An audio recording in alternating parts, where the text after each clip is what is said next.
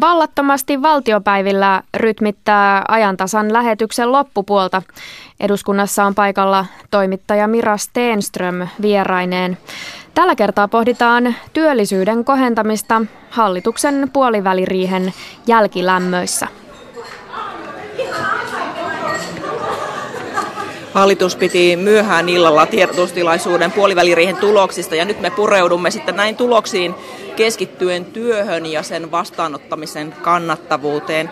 Tervetuloa lähetykseen Katri Kulmuni keskustasta, Lauri Halainen SDPstä ja Markus Mustajärvi Vasemmistoliitosta. Kiitoksia. Lähdetään tästä työllistymisen esteistä. Niitä ovat e- yrittäneet purkaa muutkin hallitukset, mutta nyt varhaiskasvatusmaksuja aiotaan alentaa pieni- ja keskituloisilta ja tämän maksuttomuuden piiriin on tulossa arviolta 6700 perhettä. Lisäksi asumistukea aiotaan uudistaa. Tähän asumistukeen palautetaan neliövuokrakohtainen katto. Jos katsotaan tämän työllisyyden parantamisen isoa kuvaa, niin minkälainen periaatteellinen merkitys näillä eilen kerrotuilla toimilla on? No totta kai sanotaan, että päivähoitomaksun alentaminen se nollaluokkaan porukan niin kuin saaminen lisää, sillä on myönteisiä, näin oletetaan työllisyysvaikutuksia, jopa arvioitiin, että tässä jopa 4200 on siis tässä, tässä ehdotuksen taustalla semmoinen arvio, ja, ja toivottavasti se toteutuu, koska si, sillä on kannustavuutta työmarkkinoille tulon kannalta, mutta tietysti isossa kuvassa, kun meillä on kuitenkin yli 300 000 ihmistä työttömänä ja jopa pitkäkastyöttömiäkin se 120 000, joka sekin on tosi lähtenyt vähän sulamaan, niin totta kai kaikki nämä toimenpiteet on tosi tärkeitä, mutta tässä isossa kuvassa niin näillähän ei sitä ratkaista. Asumistuen osalta mun huoleni on ennen kaikkea se, jos asumistukea niin aletaan niistämään, niin siitä kyllä äkkiä seuraa että ihmiset joutuu turvautumaan kunnallisen toimeentuloturvavaraan entistä enempi, että sen vaikutus ei tule olemaan samanlainen. Mutta tämä on positiivinen. Se, mikä, mistä on, on surullinen, jota ei päästy viemään eteenpäin,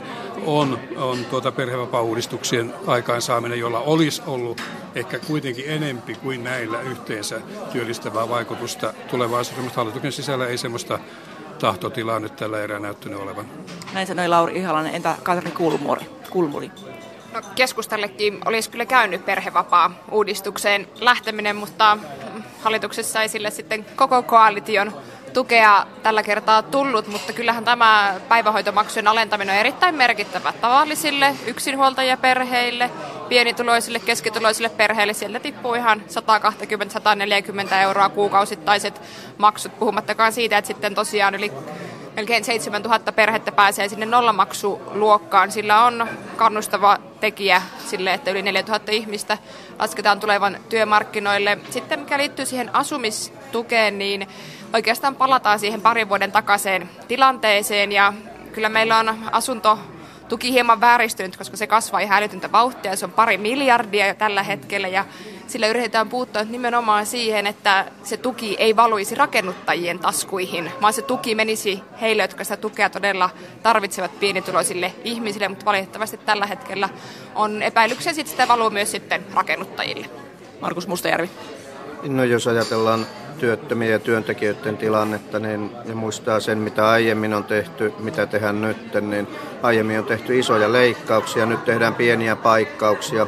Näillä hallituksen puoliväli kehysriihen esityksillä on joillain pieniä vaikutuksia työllisyystilanteeseen, mutta eivät ratkaise mitään isoa, isoa ongelmaa. Esimerkiksi tämä puuttuminen asumistukeen tarkoittaa esimerkiksi täällä Helsingissä, mutta monella muuallakin kalliin asumisen alueella, että kun siihen liittyy monesti toimeentulotuki, vuokraindeksistä luovutaan, niin näillä toimilla vuokratasoa ei lasketa alaspäin yhtään, vaan käy niin, että kun kiristetään vuokralla asujan tuen ehtoja, niin hän, kun ei useinkaan voi muuttaa mihinkään muualla, niin hänellä jatkossa asumiseen menee entistä suurempi osa näistä tuloista. Ja sitten varmaan työn vastaanottaminenkin näköjään vaikeutuu ilmeisesti. No, itse asiassa voi käydä niin, että monen kohdalla se kynnys kasvaa suuremmaksi. Halanen. Konkreettinen esitys olisi, olisin toivonut, että se olisi ollut mukana. Se liittyy työttömyysturvan suojaosaan. Se on nyt 300 euroa. Sillä on ollut erittäin suuri merkitys siinä, että ihmiset on voinut ottaa vastaan lyhytkestoisempaakin työtä menettämättä turvaa. Minusta sen nostaminen X eurolla. Jos olisi ollut 600 euroa, se olisi 20 miljoonaa maksanut, on se tietysti iso raha, mutta sen vaikutus olisi olla tässä kannustavassa mielessä erittäin suuri. Tämä kannustaminen muuten liittyy myös tähän työvoiman, työn, että miten työntekijät ja työpaikat kohtaa. Ja, ja tuota, siinä ne isommat asiat liittyy, ja se on minusta niin vakava haaste, että, että siihen on jotain lääkettä saatava. Mutta se perusasia tässä kannustavuudessa on se, että syntyy kohtuuhintaisia vuokra-asuntoja niillä paikkakunnilla, missä on työtä tarjolla. Tänne pääkaupunkiseudulle palveluille tulla töihin näillä palkoilla, näillä asumiskustannuksilla, se on niin aika mahdoton yhtälö. Että jos halutaan tätä työvoiman ammatillista ja alueellista liikkuvuutta ja kannustavuutta lisätä, niin kyllä me tarvitaan myös kohtuuhintaisia vuokra-asuntoja, varsinkin niin näillä tiheämmin asutuilla alueilla. Toisaalta meillä on tällä hetkellä kasvu suurinta. Pohjoisessa on ollut matkailun myötä 40 prosenttia kasvua tai uuden kaupungin autotehtaan investointien myötä. Että kyllähän siellä kehysriihipäätöksestä tuli myös positiivisen rakennemuutoksen tukea sitten niille alueille, jotka akuutisti tarvitsevat työvoimaa. Sen haluan sanoa vielä siihen, että kyllä siellä taustalaskelmissa tiedetään se, että toimeentulotuen määrä tulee nousemaan, jos asumistukeen puututaan, ja se tullaan totta kai pienituloisille kompensoimaan. Mutta siellä on myös kirjaus siitä, että meidän täytyy tehdä jotakin sille asumisen kokonaisuudelle, koska ne kulut kasvavat valtavaa vauhtia. Jos muistetaan, että mikä ihmisryhmä tänä talvena ja keväänä on ollut kaikista hankalimman tilanteen edessä, niin kyllä ne on Kelan toimeentulotukiasiakkaat. Ja nyt pitäisi miettiä, että kellä tässä yhteiskunnassa on suuri hätä. Ja monet näistä Kelan asiakkaista, toimeentuloasiakkaista, niin joutuvat sille rajalle, että, että ovatko enää yhteiskunnassa mukana. Ja hyvin yksinkertainen, itse asiassa ilmainen ratkaisu, osaratkaisu tähän ongelmaan olisi se, että siirryttäisiin samaan järjestelmään, mikä on työttömyysturvan puolella. Että voidaan antaa ennakkomaksuna tietty kiinteä osuus oletetusta työttömyysturvan su- suuruudesta ja sama menettely olisi mahdollista toimeentulotuen osalta, eli annetaan kuukausittainen kiinteä summa, täsmäytetään se myöhemmin, mutta kuitenkin niin, että ihminen ei joudu elämään kokonaan ilman rahoja. Tässä ehkä on hyvä vielä muistaa se, että tämähän ei ole säästöpäätös, vaan ne rahat, mitä säästyy sieltä asumisen tuesta, ohjataan ylivelkaantuneille. Ja professori Juho Saaren mukaan nimenomaan ylivelkaantuneet ovat se ryhmä, joka on kaikista heikoimmassa asemassa tällä hetkellä. Se on varmaan totta. Mä ajattelin tavallaan tästä isommasta kuvasta kuitenkin. Nämä on niin kuin tärkeitä toimenpiteitä. Mutta jos ajatellaan sitten tämän työllisyyden hoitoa, siis se mitä hallitus nyt lisää on 25 miljoonaa kahtena vuotena työvoimaresurssien, siis lähinnä henkilöstöresurssien, jotta näitä haastatteluja voidaan tehdä.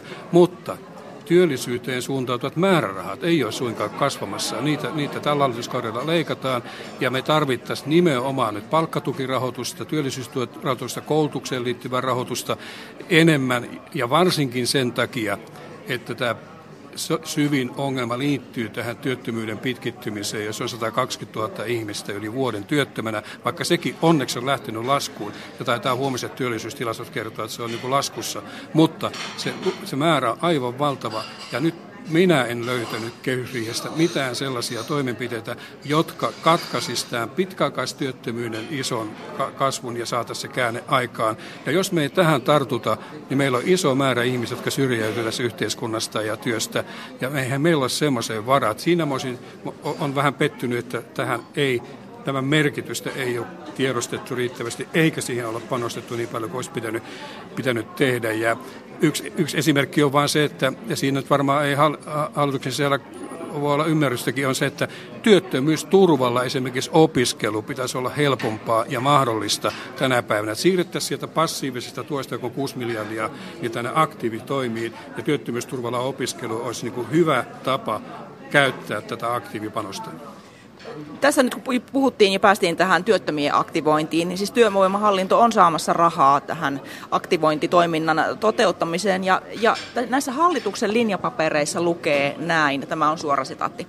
Suurin osa vuoden alussa käyttöön otetuista määräaikaishaastatteluista toteutetaan puhelimitse. Avoimien työpaikkojen nopeampi täyttö edellyttää työttömien tapaamisen lisäämistä, joten hallitus on päättänyt siirtää haastatteluiden painopistettä voimakkaammin kasvokkain tapahtuviin haastatteluihin. Eikö työttömien sanaan luoteta puhelimessa vai mikä logiikka tässä on, että nämä ihmiset pitää tavata kasvokkain? Eikö siitä nimenomaan tule lisää lisää tavallaan tällaista laskua. Markus Mustajärvi. Mitä pidempään ihminen on ollut työttömänä, niin sitä enemmän hän tarvitsee yksilöllistä ja syvällistä palvelua. Silloin se asiakaskontakti kun virkailija ja työttömän välillä on aivan ehdoton, jotta voidaan heti alkuhaastattelusta lähtien käydä sen henkilön työttömän yksilöllinen tilanne perinpohjin läpi ja että myöskin henkilökohtaisissa tapauksissa voidaan tehdä sitoumukset esimerkiksi siitä, että henkilö pääsee täydennyskoulutukseen, työllisyyspoliittiseen koulutukseen, jos hänellä on sen tarve ja ne asiat eivät vain puhelimessa hoida. Katri Kulmuni.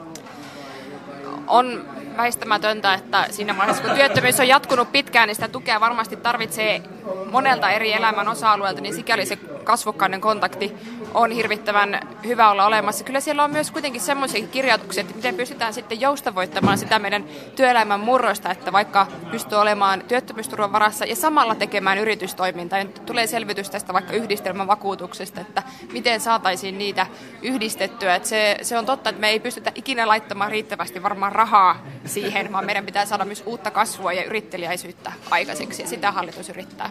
Se on selvää, että sekä pitkäaikaistyöttömät, mutta yllättävää kyllä myös nuoret vaikka nettiaikaa eletään, niin tarvii siinä elämäntilanteessa henkilökohtaisia palveluja, jotta se polku löytyy. Ja varsinkin pitkäaikaistyöttömyyden kohdalla on kysymys siitä, että se on semmoinen pitkä polku, jossa on kuntoutusta, kuntouttavaa työtä, koulutusta, työpaikan etsimistä. Se, on, se, se vaatii tällaista panostusta. Ja nyt mä ymmärsin, että nämä resurssit, joita nyt hallitus lisää, kohdistuu näihin palveluihin. Alun pitäen me oltiin sitä mieltä, että jos kolmen kuukauden väliin tehdään nämä haastattelut, jotka sinänsä ei ole huono asia, niin ei se näillä resursseilla, jotka nyt on, niitä ei voi laadukkaasti tehdä. Mutta sittenhän tämä muuttuu koko juttu 2019. Maakuntiin jaetaan yksi rahapotti ja, ja sitten maakunnissa jaetaan raha, raha erilaisiin tarpeisiin. Ja mun huoleni on se, että riittääkö ymmärrys ja, ja ajattelu sille, että nimenomaan näihin työllisyysasioihin, pitkäaikaistyöttömyyden hoitamiseen riittää niin kuin rahoitusta siinä maakunnallisessa ajattelussa ja potissa. Ja mä oon vähän huolissani tästä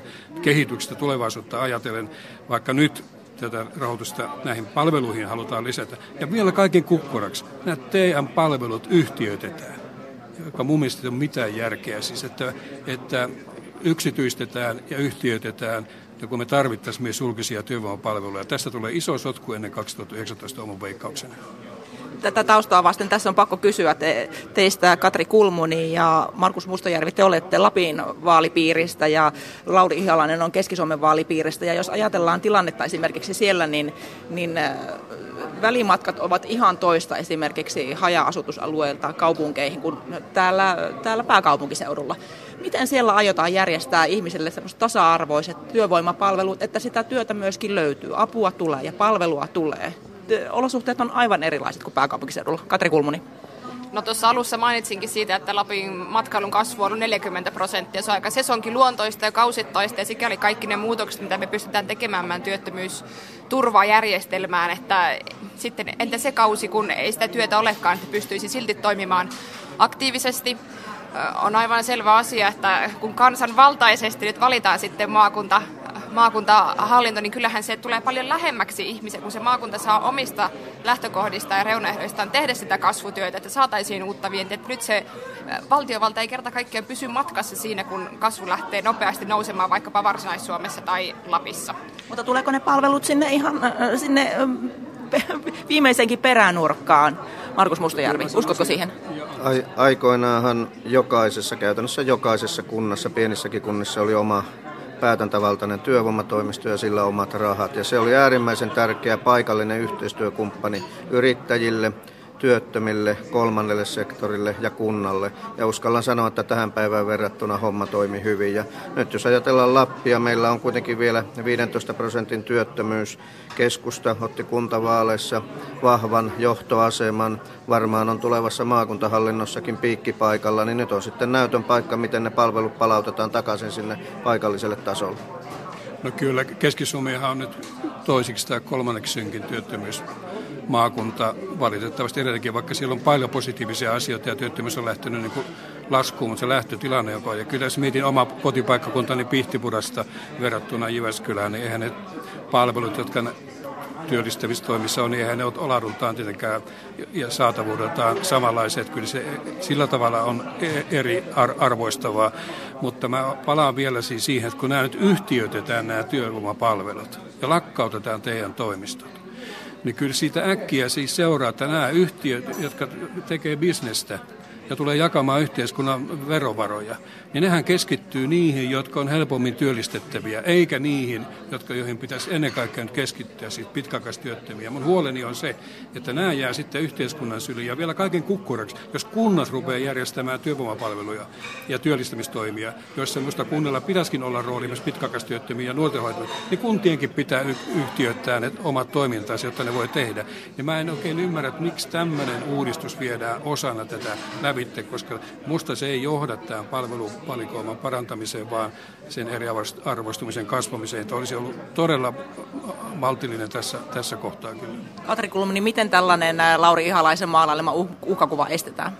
No on kuitenkin laskelmia siitä, että meillä on Suomessakin 10 miljardin euron edestä tekemätöntä työtä, mutta sitä ei ole järkevää tehdä, koska se on kausittaista, pätkittäistä, lyhyissä työsuhteissa, mutta kyllä olisi järkevää, että sekin työ saataisiin tehtyä ja siksi on tehty vaikkapa perustulokokeilu, että sen päälle voit tehdä niin paljon työtä kuin ikinä vaan sitä pystyt saamaan. Ja se nykytila ei ole kovin mairitteleva monessakaan kunnassa, jossa TE-toimistossa ei välttämättä ole juuri muuta jäljellä kuin enää sitten tietokoneellekin täytyy aika varata, että jotakinhan tälle on pakko tehdä. No, mutta nyt on rahoitus. Ongelmahan on se, että siellä on hyviä ihmisiä, jotka tekee parastaan, mutta tämä rahoitus on niin loppu. Että siellä ei, ei ole enää ei ole työllisyysmäärärahoja, ei ole nuorten chanssirahoitusta, ei ole palkkatukirahoitusta ja kolmannen sektorin toimijat, jotka ovat erittäin tärkeitä vaikeimmin työllistettyjen kohdalla, niin nehän tässä on niin suurimmassa hädässä. Että mun huoleni liittyy ennen kaikkea siis tähän, että miten näitä palveluja saadaan laadullisesti parannettua.